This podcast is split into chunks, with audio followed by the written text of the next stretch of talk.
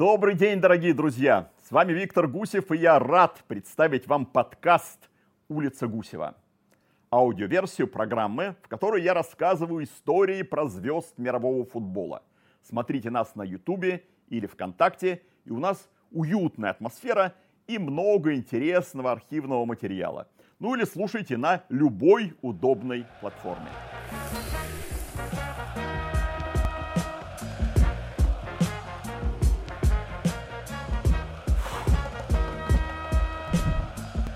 Сегодня мы поговорим о человеке уникальной судьбы.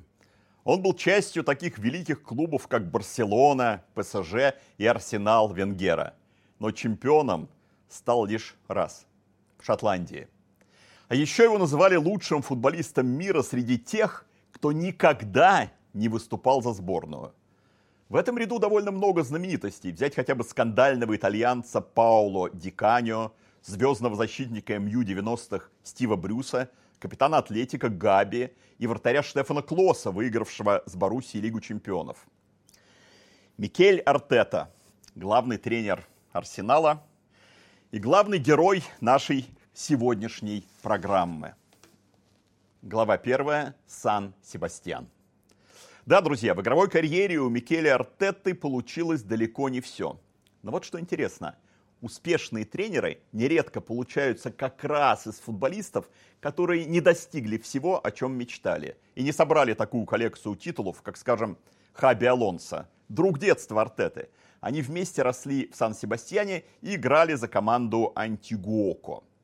Ее поле находилось в двух километрах от пляжа Лаконча, что позволяло тренеру Роберто Монтиэлю проводить занятия не только на газоне, но и на песке – это обогатило Артету и физически, и технически. Тот же Монтель четко сформулировал, чем один его знаменитый воспитанник отличался от другого. Алонсо был скромным и молчаливым, а Артета ярко выраженным лидером. Конечно, Микель прирожденный футболист, говорил Монтель, но в еще большей степени он прирожденный тренер. Уже в детстве он заслужил уважение одноклубников и вел их за собой. Другой игрок Антигуоко того поколения, Арец Адурис, тот самый, что выступал за сборную Испании и дважды был лучшим бомбардиром Лиги Европы. Так вот, он вспоминал, что Артета действовал в Сан-Себастьяне на позиции десятки под нападающим и обладал прекрасным завершающим пасом, но и сам забивал немало – Артета дирижировал игрой детской команды, был ее капитаном, а в 15 лет боролся за звание лучшего бомбардира региональной лиги со своим одноклубником по имени Йон Эркизия. Голов у них было поровну. И в последнем туре Микель убежал к чужим воротам, но не забил сам, а отдал пас Йону. И тот стал главным снайпером турнира. Сочетание лидерских качеств с готовностью помогать партнерам не осталось без внимания больших клубов. Ранее Артета отверг переход в Атлетик из Бильбао, но в 1997 получил предложение, от которого не мог отказаться. И из страны басков переехал в Барселону. Глава вторая. Барселона. Для меня родина Артеты – особенная страна – мальчишка, я прочел о приезде сборной Басков в Советский Союз. Они представлялись как черные буйволы из книги Льва Кассиля и фильма «Вратарь». Казались символом неведомого футбола там, за железным занавесом. Страна басков не более чем уголок на севере Испании, составляющий 14% от территории всей страны. Здесь живет немногим более 4,5% ее населения. Тем удивительнее – столь заметный успех тренеров басков. В футбольном мире сегодня говорят об их великолепной девятке. От недавнего триумфатора Лиги Европы Хосе Луиса Менделибара, стоящего у руля Севильи, до нашего любимого Уная Эмери, бывшего босса московского «Спартака», ныне руководящего английской Астон Виллой. Замечу, что еще один из них, Эрнесто Вальверде, тренирует местный клуб «Атлетик Бильбао», а во главе другой баскской команды испанской высшей лиги Реал Сосьедад и Маноль Агуасиль. Интересно, что в 1992, когда Барса впервые выиграла Лигу чемпионов, ее состав почти наполовину состоял из басков. Вратарь Субисарета, защитник Алишанко, Хавбеки Бакера и Гойкайче, форварды Салинас, Бегеристайн, сразу шесть человек. Главный тренер Йохан Кройф доверял им неспроста. Он хорошо изучил испанский футбол в 70-е и 80-е и понял, что именно баски наиболее восприимчивы к атакующей философии, даже больше, чем каталонцы. Артета признавался, что был очарован игрой каталонской Dream Team, и попадание в Барсу стало его главной футбольной мечтой. Я помню страсть, с которой в детстве смотрел матчи той команды, говорил Микель. Игра Лаудрупа, Гвардиолы, Ромарио, Кумана, Стоичкова, а потом и Роналда волновала и радовала меня. Я видел Барсу как самое красивое выражение футбола. И всегда чувствовал, что должен быть счастливым, занимаясь любимым делом и стиль игры Барсы казался наиболее подходящим для этого. Когда мечта Артеты сбылась, он оказался в потрясающей компании. Его соседями по комнате были Пепе Рейна, Виктор Вальдес, Карлес Пуйоль и Андрес Иньеста, все будущие чемпионы мира и Европы. Но хватало в Барселонской академии и других игроков, менее звездных. Они филонили на тренировках и сбивали Артету с пути – Никель признавался, когда ты достигаешь такого уровня, очень легко потерять голову. И те ребята мне говорили, давай перелезем через забор и махнем на вечеринку. Мне не очень-то этого хотелось, но они брали меня на слабо, и я шел за ними. Еще одну юношескую ошибку Артеты припомнил в интервью Пепе Рейна. Он рассказал, что однажды Микель заскучал в своей комнате и стал кидаться из окна кубиками льда. Артета увлекся процессом и нечаянно попал в Лоренцо Серра Феррера, тогдашнего главного тренера Барсы. Но, услышав рассказ Рейны, Артета внес важное уточнение. Нет-нет, это были не кубики льда, а пакеты с водой. Как бы то ни было, вы уже поняли, что Микель покинул клуб своей мечты не только из-за того, что его позицию там занимали Гвардиола с Хави – Артета говорил, однажды я попался на очередной шалости, и Барса очень жестко меня наказала. В тот день я понял, если хочу добиться чего-то как игрок, обязан полностью сфокусироваться на футболе. Но не стоит думать, что в Барсе Артета совсем потерял голову. В юности он проявил здравомыслие, свойственное куда более опытным игрокам. Когда на него вышли представители Адидаса, Микель ответил, что подпишет спонсорский контракт только при одном условии. Если его первой команде отправят тренировочную амуницию. И вскоре футболисты Антигоко получили 25 комплектов формы. Детский тренер Роберто Монтель отмечал, что Артета самый благодарный из его воспитанников. Никогда не забывал о людях, которые помогли ему состояться как футболисту и присылал им форму даже спустя много лет после отъезда из Испании – Глава 3. Париж. Первым пунктом зарубежных странствий Артеты стал ПСЖ. В Париж Микель попал совсем молодым, в 18 лет. Помните Хемингуэя? Если тебе повезло, и ты в молодости жил в Париже, то где бы ты ни был потом, он до конца дней твоих останется с тобой, потому что Париж – это праздник, который всегда с тобой. Юный Артета вовсе не был аскетом и не сторонился праздничной атмосферы французской столицы, не избегал ее соблазнов, но держаться в рамках помогал второй отец. Так Артета назвал опытного защитника Маурисио Почетино, который взял Микеле под опеку. Он был основным игроком сборной Аргентины, а я ребенком, который недавно покинул Академию Барсы, вспоминал Артета. Мы два месяца жили вместе, он с семьей и я – Маурисио защищал меня, заботился, давал советы. Всегда буду ему благодарен. Я научился у него тому, как лидер должен относиться к новичкам. И много лет спустя точно так же опекал в арсенале 19-летнего Эктора Белерина. Еще один важный урок Артета получил от другого партнера по ПСЖ, Роналдиньо, который в 2002 году стал чемпионом мира, а через несколько лет получил золотой мяч. Перед каждой игрой Роналдиньо напоминал мне, как нам повезло заниматься любимым делом на таком высоком уровне, вспоминал Микель. Вот как Роналдиньо относился к футболу.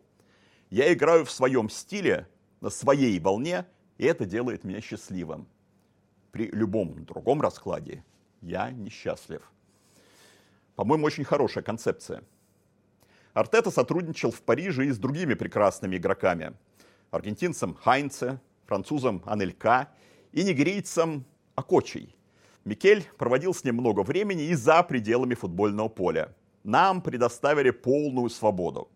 Если вечером ты хотел погулять, то запросто мог это сделать, вспоминал Артета. ПСЖ было мало строгости и контроля. Это, впрочем, не помешало Микелю забить за полтора года в Париже пять мячей и отдать четыре голевых паса. Артета, qui prend contre-pied, ну, неплохая статистика для центрального полузащитника, но аренда не переросла в полноценный трансфер.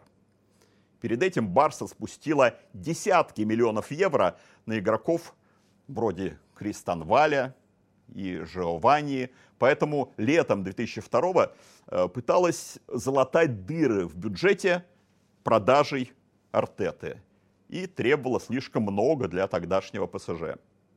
Глава 4. Глазго. Требуемые 8 миллионов евро согласился заплатить шотландский Глазго Рейнджерс, и Артета охотно принял этот вариант. Они предложили огромную зарплату, и я согласился, признался Микель. К тому же Шотландия показалась мне хорошим мостиком в английскую премьер-лигу. Артета переехал в Глазго с родителями и сестрой. Никто из них не говорил по-английски, но проблему решила языковая школа. Она не только обогатила новым языком, но и подарила множество друзей. На ужин в доме Артеты заглядывали марокканцы, ливанцы, греки, а его сестра стала работать на BBC. Добавлю, что тренер шотландского клуба Алекс Маклиш сразу отметил уверенность, которая исходила от 20-летнего Баска. Игроки полюбили его. Артета никогда не кричал в раздевалке, но его белые зубы всегда были видны. Он охотно смеялся с местными ребятами, да и сам мог пошутить, потому что превосходно освоил английский, вспоминал Маклиш. В Глазго Микель окунулся в самое ожесточенное и драйвовое дерби Европы. Ну, Рейнджерс против Селтика – это безумно страстное и агрессивное противостояние, говорил Артета. Атмосфера невероятно наэлектризована. В первом дерби я чувствовал себя словно в стиральной машине, которая вращалась со скоростью тысячи миль в час. Я привык диктовать игру, но в тот раз об этом пришлось забыть. Одно касание – бам, другое – буф, отбор, удар угловой, опять удар, просто безумие. Но в такой обстановке Микель забил уже на шестой минуте, а матч завершился в ничью 3-3.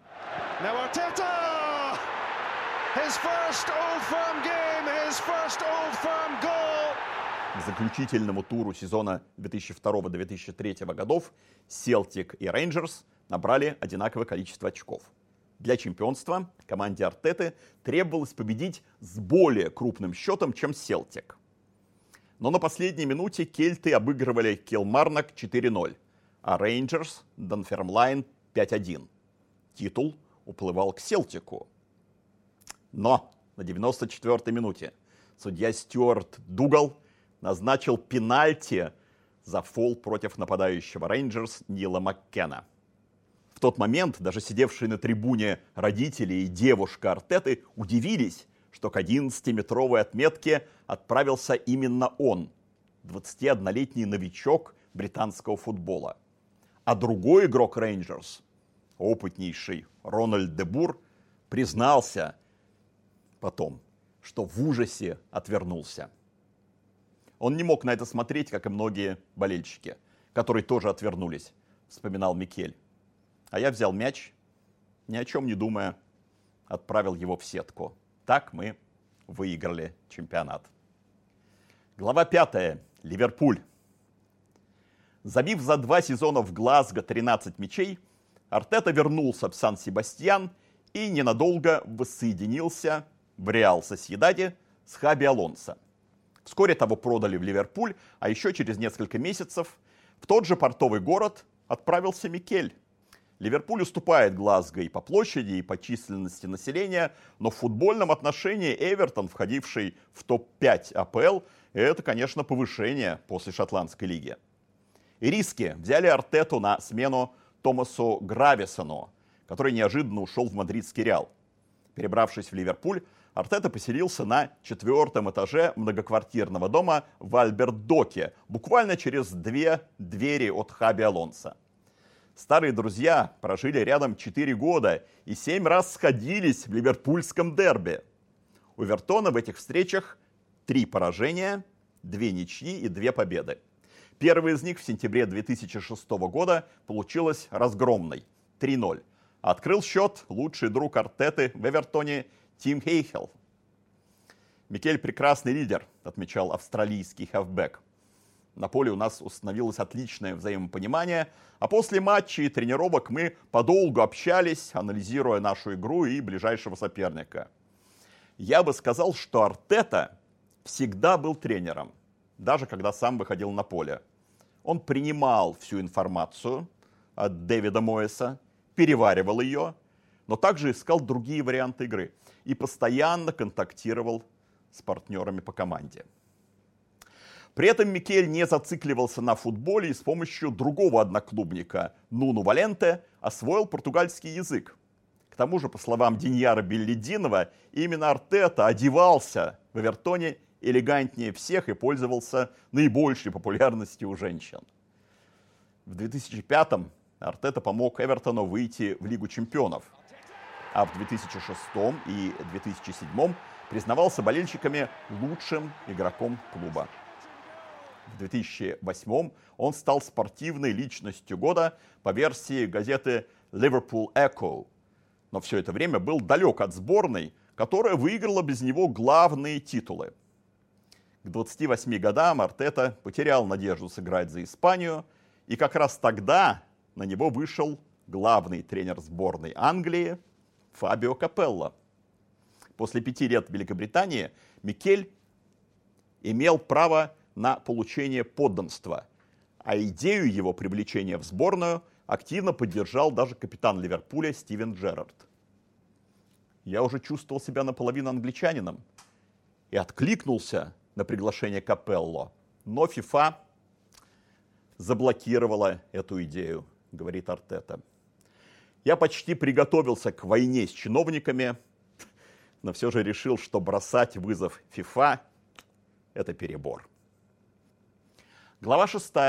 Лондон. За 6 лет в Эвертоне Микель забил 35 мячей, отдал 37 голевых передач. Но не взял ни одного трофея. За титулами он отправился в Арсенал. И через 9 лет после ухода из ПСЖ снова оказался в столице, в самом, как писал фантаст Герберт Уэллс, интересном, самом красивом и самом удивительном городе мира. Артету, впрочем, встретили на севере Лондона настороженно. Был он уже не молод, считался подверженным травмам, а заплатили за него 10 миллионов фунтов. Большие деньги для того времени. И большие деньги для крайне экономного арсенала. Но Микель понимал, что переубедить болельщиков можно только игрой. И приложил максимум усилий, чтобы вписаться в тактический рисунок Арсена Венгера. Позже Артета признавался, что специально отсматривал матчи с участием Серджи Бускетса, с участием Хаби Алонса и Майкла Каррика – чтобы стать тем опорником, в котором нуждался его новый клуб. И не просто стал им, но и поспособствовал прогрессу своих партнеров по центру поля Алекса Сонга и Аарона Рэмзи. А через три года после перехода в Арсенал в роли капитана поднял над головой Кубок Англии. Добавлять команде баланса между обороной и атакой очень важная работа, говорил Микель я больше не могу подключаться вперед настолько часто, как привык. Но я готов жертвовать своим вкладом в атаку если это идет на пользу команде. А Эктор Белерин добавил, Артета всегда находил очень точные слова, чтобы дать мне полезный совет. Поэтому думаю, что из него получится отличный тренер. К тому же он всегда наставляет молодежь в позитивной манере. По-моему, каждый классный капитан обязан уметь это делать. Микель признавался, что в лондонском клубе наслаждался футболом почти так же, как в детстве, когда грезил Барселоной. Арсен Венгер доверяет игрокам, потому что хочет, чтобы они самовыражались на поле, говорил Артета. Он представляет нам право принимать в игре самостоятельные решения. Артета пользовался у Венгера особенным доверием. Микель любил общаться с аналитиками клуба и даже получил доступ к тренерскому iPad, чтобы высказать свое мнение по тактическим и тренировочным планам команды. Кроме того, Микель нередко давал игрокам подсказки в перерыве, ну, разумеется, дополняя, а не заменяя Арсена Венгера. Добавлю, что в Лондоне Артета жил в одном районе с братом Гвардиолы Пере и поддерживал связь с Пепом. В 2012-м тот обратился к Артете за тактической консультацией по поводу Челси, с которым Барсе предстояло играть в Лиге чемпионов. Микель выдал настолько подробный и четкий анализ, что Пеп стал часто советоваться с бывшим одноклубником.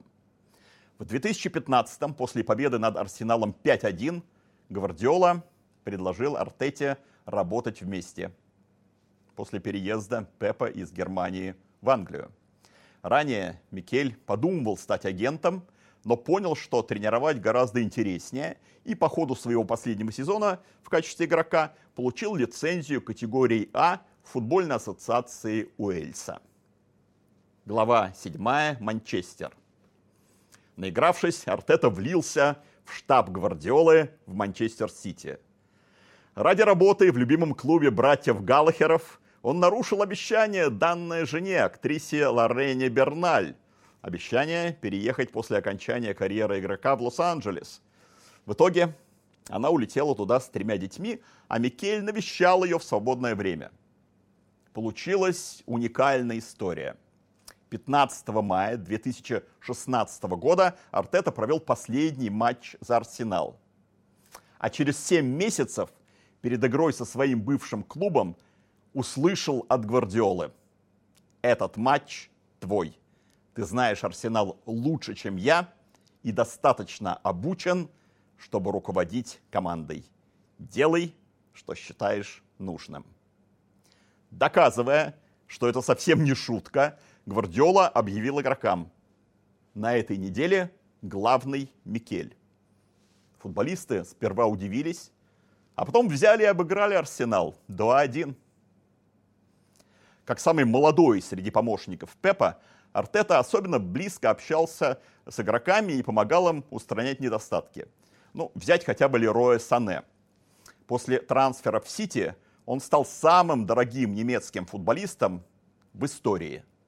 Но прилетел с травмой, а потом зажег с друзьями на танцполе, опоздал на тренировку 1 января 2017 И его покупку уже вовсю называли неудачной.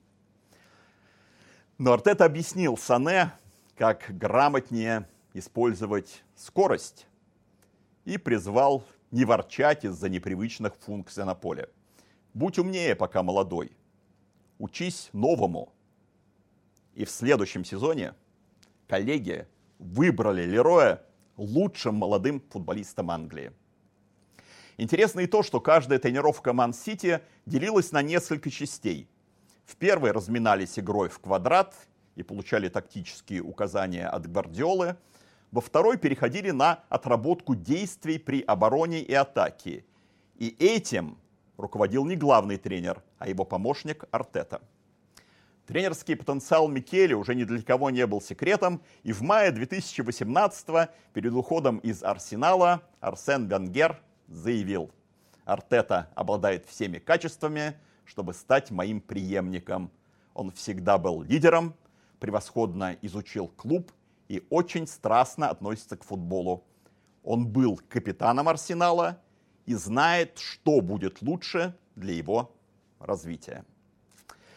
Владелец Арсенала Стэн Кронки и гендиректор Иван Газидис провели переговоры с Артетой, но в итоге сделали выбор в пользу более опытного тренера Уная Эмери.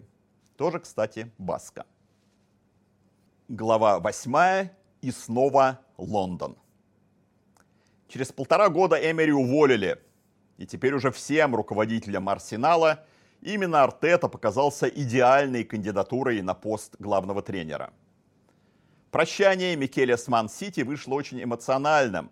Он признавался, что даже расплакался, потому что команда Гвардиолы на три с половиной года стала его семьей.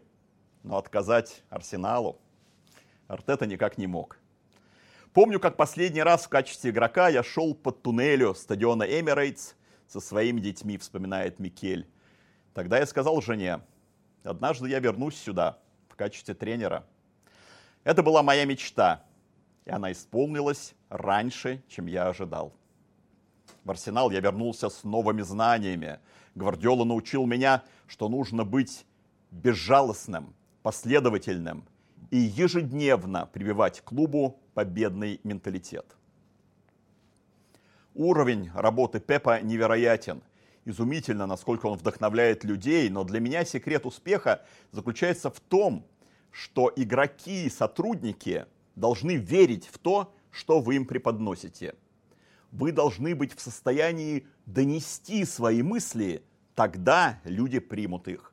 Тогда у вас будет сильная и сплоченная команда. Через полгода после ухода из Ман-Сити Артета обыграл Гвардиолу в полуфинале Кубка Англии, а потом и выиграл этот трофей. Но осенью следующего, 2021 года, оказался на грани увольнения. В документалке об Арсенале Микель говорил, мы на дне, ноль забито, 9 пропущено, ноль очков. Нас прибивает каждый соперник. Это самое трудное испытание – с которым я столкнулся с того времени, как возглавил клуб. В сложные моменты ты сомневаешься в себе, страхи обостряются, тяжелые мысли лезут в голову. Могу ли я что-то исправить? Есть ли у меня сегодня энергия, чтобы завтра вернуться и продолжать доносить свое видение до команды? Как мы справимся? Верят ли люди в то, что мы делаем? Перед следующим матчем, который мог стать последним для Микеля в Арсенале, он сказал игрокам – я родился серьезной проблемой с сердцем. И в течение двух лет врачи пытались спасти мою жизнь, пока я не окреп достаточно, чтобы выдержать операцию. Врачи проявили себя высокоэффективной командой. Они ежедневно работают по одной причине, потому что любят то, что делают. Это их мотивация и их цель. У всех высокоэффективных команд есть нечто общее – они добиваются результата. Нам это в последние недели не удавалось. И в эмоциональном плане я был просто мертвый. Меня охватила неуверенность в себе. Пресса убивала меня. И внезапно я получил позитив. У меня невероятная семья, жена и трое детей. А еще у меня есть этот клуб. Я всегда получаю здесь поддержку. На этой неделе я нашел причину, почему хочу быть тренером. Хочу быть в футболе. Это вы, парни. Верьте в себя. Я в вас верю и знаю, что вы хороши. Последнее, чем я буду заниматься как тренер, обвинять любого из вас в сложные моменты. После этих слов главного тренера Арсенал обыграл Норвич со счетом 1-0 благодаря голу Пьера Эмерика Абамиянга. Того самого Абамиянга, которого Артета через несколько месяцев убрал из команды за нарушение дисциплины. А спустя год Арсенал впервые за 15 лет встретил Рождество на первом месте. Вернувшийся из аренды французский центральный защитник Вильям Салиба здорово сыгрался с бразильцем Габриэлом и позволил Арсеналу прессинговать так высоко, как хотел Артета. Так и не закрепившийся в реале норвежец Мартин Эдегор – стал под руководством Микеля одним из лучших игроков АПЛ. А самый критикуемый футболист команды предыдущих сезонов, Гранит Джака, начал действовать ближе к чужим воротам и раскрылся с новой стороны. Я говорил с ним в конце своего второго сезона в Арсенале и сказал, что мне нужно открыть в нем что-то новое, вспоминает Артета. Гранит принял это. Он очень умный игрок и к предсезонке подошел в лучшей форме, чем когда-либо. Он знал, если мы хотим вывести команду на новый уровень, нужно сменить его роль. Команде требовался игрок финальный третий. Гранит понимал, что у него есть все качества, чтобы играть именно там. На мой взгляд, Артета уже стал таким безжалостным, как Хасеп Гвардиола. Таким же доверяющим футболистом, как Арсен Венгер. И так же, как Йохан Кройф, он научил игроков наслаждаться совместным творчеством. Восклицательным знаком в конце этого рассказа о Микеле Артете могло бы стать поздравление нашего героя с титулом чемпиона Англии прошедшего сезона. Увы, не получилось. Его арсенал, казалось, уже оторвавшийся от ближайших конкурентов, все же уступил титул могучему Манчестер Сити.